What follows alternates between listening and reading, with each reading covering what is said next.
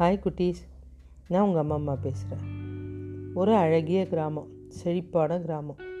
அந்த கிராமத்துக்கு ஒரு முனிவர் வராரு.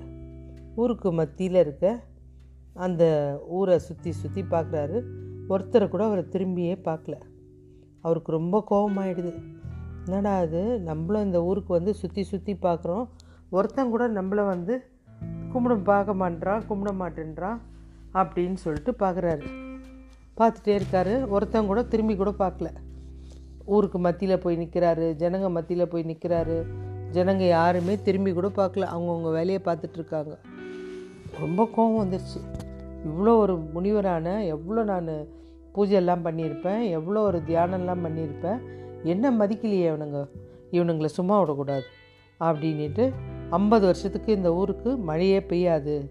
வானம் போய்ச்சிரும். அப்படின்னு சொல்லிட்டு சாபம் கொடுத்துட்றாரு.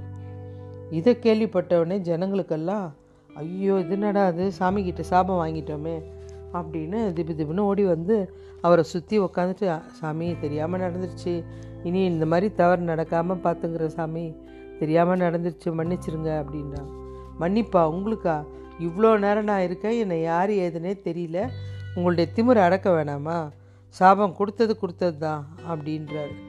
இதை மேலே இருந்து பார்த்த பறந்தாமல் தன்னுடைய சங்கை எடுத்து தலைக்கு அடியில் வச்சு படுத்துட்டார். ஏன்னா ச பறந்தாமல் சங்கு ஊதுனா தான் மழை பெய்யும். ஆனால் இந்த முனிவர் கொடுத்த சாபத்தினால இனிமேட்டு மழை பெய்யறதுக்கு வாய்ப்பில்லை அப்படின்னு சொல்லிட்டு சங்கம் எடுத்து ஓய்வாக எடுத்து வச்சிட்டார். அந்த ஊரில் ஒரு அதிசயம்.